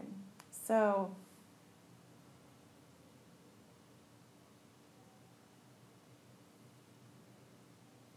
there's a homework question. What is the general thing that triggers regret?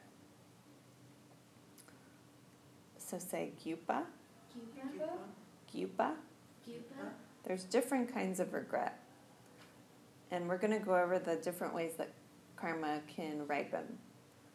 Regret focused on what we did in this life before we die. So we have to kind of understand the three results of karma and what we get. And Gyaltsab Je doesn't talk about what they are here, but we're going to go over them. Basically, we're okay, we're planting bad seeds by saying something, doing something, thinking something. Something that can hurt someone or could lead us to hurt someone. Getting irritated at someone doesn't necessarily hurt them, but it could lead us to doing something that hurts them.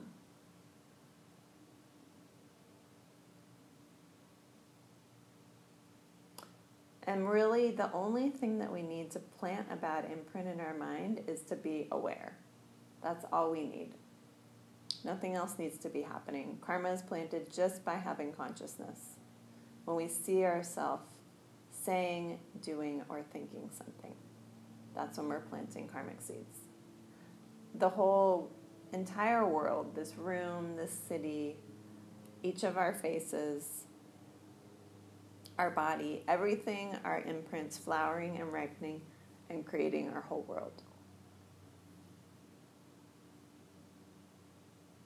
The entire world that we see are imprints that are firing off in our mind or going off in our mind, caused by what we did before. And therefore, we can manipulate our whole world, but we have to get rid of the crappy imprints that we have in order to do that.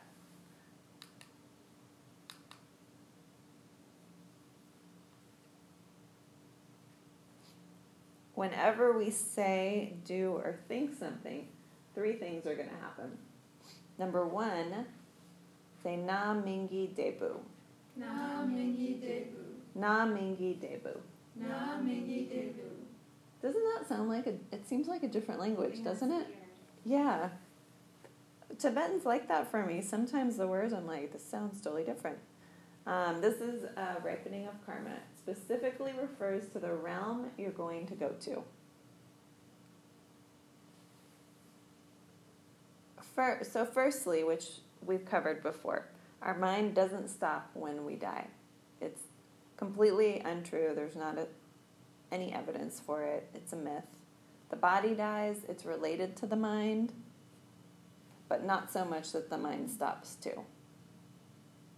The mind is clear, it's aware, it's awareness itself. It's not the same thing.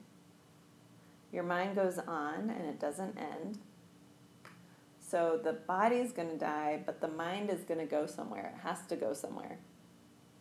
It won't just, it's not just going to sit at the hospital with the dead body.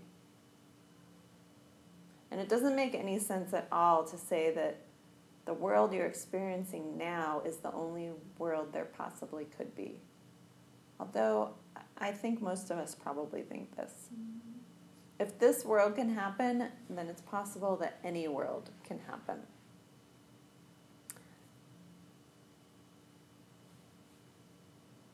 And it's it's not logical to think that we'll end up back here in our next life either. What's the likelihood that we would come back to this planet when there's millions of different realms that we could go to? This kind of, you know, like low level, half happy, half sad, half broke, um, every you know like half credit card, whatever it is. It's not the only level of reality, the the level that we're living here. The first kind of regret that Master Shantideva goes into is why do we do bad deeds? Why do we lie? Why do I lie at work? Why do I lie to people I'm in relationships with? Why why do we do that? Like karmically? Why karmically? Or? Well, no. Like, what is our motivation? Why would we ever lie? Fear of rejection. There's so many reasons. You could lie to pr- protect yourself, protect somebody Yep. else. It's basically because we think we're going to get something. Yeah. We're gonna get a good result from lying. Uh huh. We think that. Yeah. It's gonna bring us happiness Yeah, and and it's a result that benefits us. Yeah. And getting something could be avoiding something too. So, what exactly is it that we get?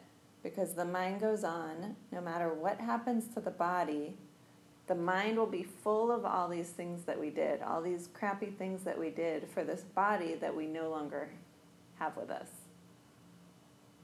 So it's like we, we spent all this time doing all these bad deeds for this physical form that we're going to leave anyways that ultimately the body is is going to um, betray us really. It's like when you wake up from a nice dream what does anything in that dream mean anymore? Usually we can't even remember. And then even if we do remember some of it we try to go back into the dream we can't go back into it. Once we wake up it doesn't matter. And so what he's talking about here with the dream is the moment of death. And all those lies that we told to protect this body are totally useless. We have and we have to carry them with us. We're going to have to bear the consequences even though the thing that we lied for is gone. Even, you know, if we lied to protect our family, we're stuck with the consequences, but at a certain point all those people will be gone too.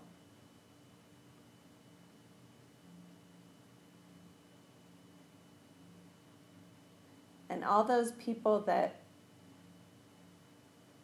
even that we lie to because we think we're helping them, all, all of them are going to be gone. Not only are we going to be gone, they're all going to be gone too. So it's completely useless to ever do anything like that. We don't, our mind doesn't usually think that way. So that's the first argument. The second argument there's this man in India who is sentenced to have his hand cut off. And on the morning that the guards grab the guy, he's screaming, he's begging not to have his hand cut off, and he can't get away from them. And Master Shantideva, this gets Master Shantideva thinking if knowing that your finger or hand were going to be cut off, you become a different person. Your face changes, because of fear, because of anguish. You act completely differently. And then he says, Well, what do you think happens when you die? It'll be 20 times greater than that at death. You're not just losing a hand, you know, you're losing your whole life. And when you really know you're going to die, you struggle and you fight, and there's a certain fear at death, a special mental, part mental, part physical pain. And there's nothing else like that.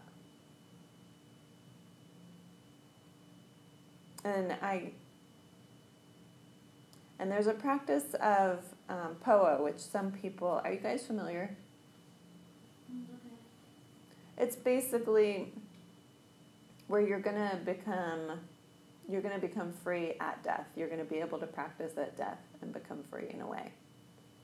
Um, and what Master Shantideva says here is there forget it, you'll be in a panic at death. If you're waiting for that in order to practice or in order to reach awakening, it's very unlikely.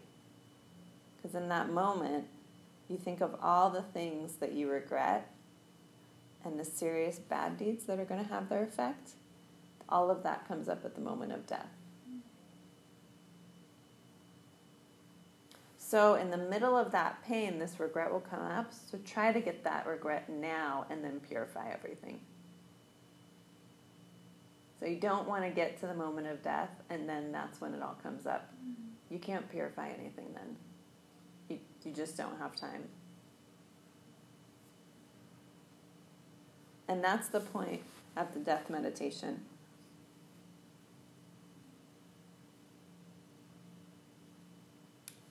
Is to motivate you and then you purify everything and at the moment of death you're ready to go. You don't have any regrets, you don't have any crappy karmic seeds that you're carrying around with you anymore. You're completely cleaned out. And we don't know when we're going to die, so we have to do the four forces now. And do them, uh, do purification as much as we can. And the last thing Master Shantideva says as you get older, you begin to focus on what will happen after you die.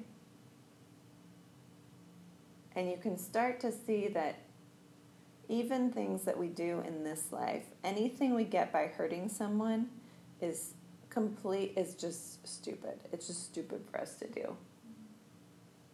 If we get something to eat or a job, we um, like jump over someone else to get a job, or we hurt someone to get food, or even if it's just like kind of cutting in front of someone in line, or whatever it is, it's not bringing us anything that we want. We think it is, but it's but it's not. It's just planting some negative seed that we're going to have to realize the effect of at a, at a later time. And we get I think we get this sense like I was thinking of my sister when I was younger and if I did like something crappy to her because I wanted the last dessert or something like that. It, the dessert wasn't even ever that good because I just felt kind of bad about it. You just feel kind of crappy doing things like that. So even what we get in the moment, there's some sense of like ickiness to it because we know we did something that wasn't clean to get it. And then Master Shantideva, he describes all the realms possible to be born in. When we transition to the next life, there's nothing we can do about it then. We're stuck there and it's too late. And at that point, we get some other kind of regret when we show up in that realm. And if you if you believe the scriptures, the realm that we're in is a really good one to be in because we have a good balance of um, suffering and of happiness so that we can not be too complacent and we're not in too much turmoil that we can't practice. So we have like the perfect mixture that pushes us to want to practice.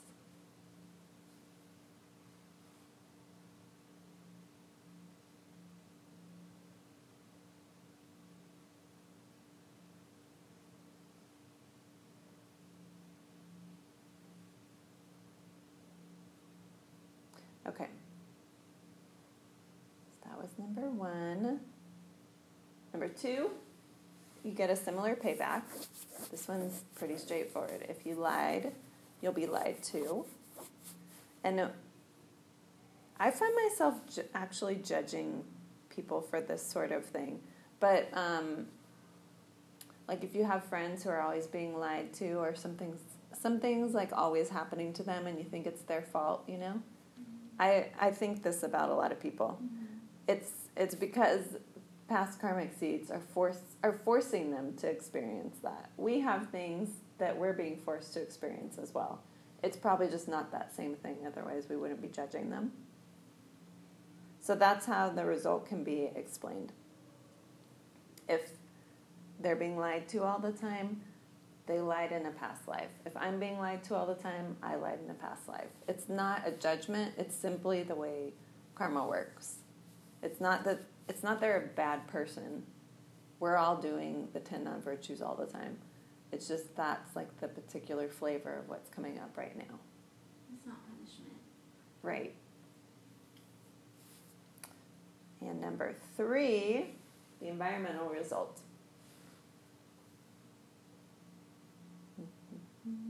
Oh, okay. And we hear this one over and over with sexual misconduct. You'll you'll live in a place that smells. And it's possible to live in a place that smells and this and like you don't have a good sense of smell or it doesn't bother you at mm-hmm. all. So that wouldn't be a ripening of that seed. But if you live somewhere that smells, maybe no one else thinks it smells actually. That's that's what that's a ripening of. And you Geshe Michael brings up this example. Especially if you travel to third world countries or um, places in Asia, which I I haven't really, but it's like a whole country that smells like that. That's the that's the karma of that. And we have we have our own negativities here. It's not like we're all pure and clean. Um, whether there's bumps on your street, potholes on your street, if it rains a lot, if there's people who are noisy outside of your house, the garbage truck comes too early. All of these things are because of our karmic seeds. That's where they're all coming from. And so, like we were just talking about, this class is totally a waste if you don't go home and do some purification. And it really, purification really works. It's, I mean, it's just silly not to try it and not to do it over and over. Because it's something you can easily do just in your mind when your mind would normally be thinking about some stupid thing that's probably never going to happen. Or something that already did happen. Yeah. like we know what that brings. So we might as well try doing something different and just see how it goes. And if you stick with it, it will work. But practice it tonight, at least once. Do it in the car on the way home or when you leave the room. Don't put it off. Don't wait.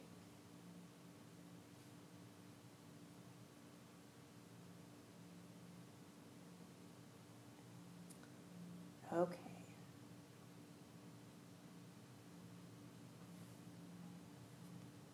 So let's dedicate ending with the prayers. Just have your yeah, just have your dedication in mind. Feel like you're offering all of this goodness And like you can feel the power of the teachings coursing through your body. This golden light giving you the power to practice.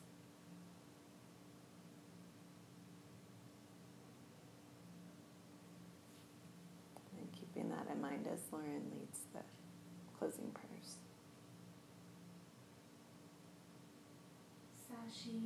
Puki Chukshing Me Tok Rira Bling Shi Nien Deg and Padi Sangye Shingdu Mite Uwargi Jokun Namdak Shingla Chuparsho Idam Guru Radna Mandalakam Niryasayami Di Gewo Kun Sunam Yeshe Sok Sok Shing Sunam Yeshe Le Junwe Tampa Kuni To Parsho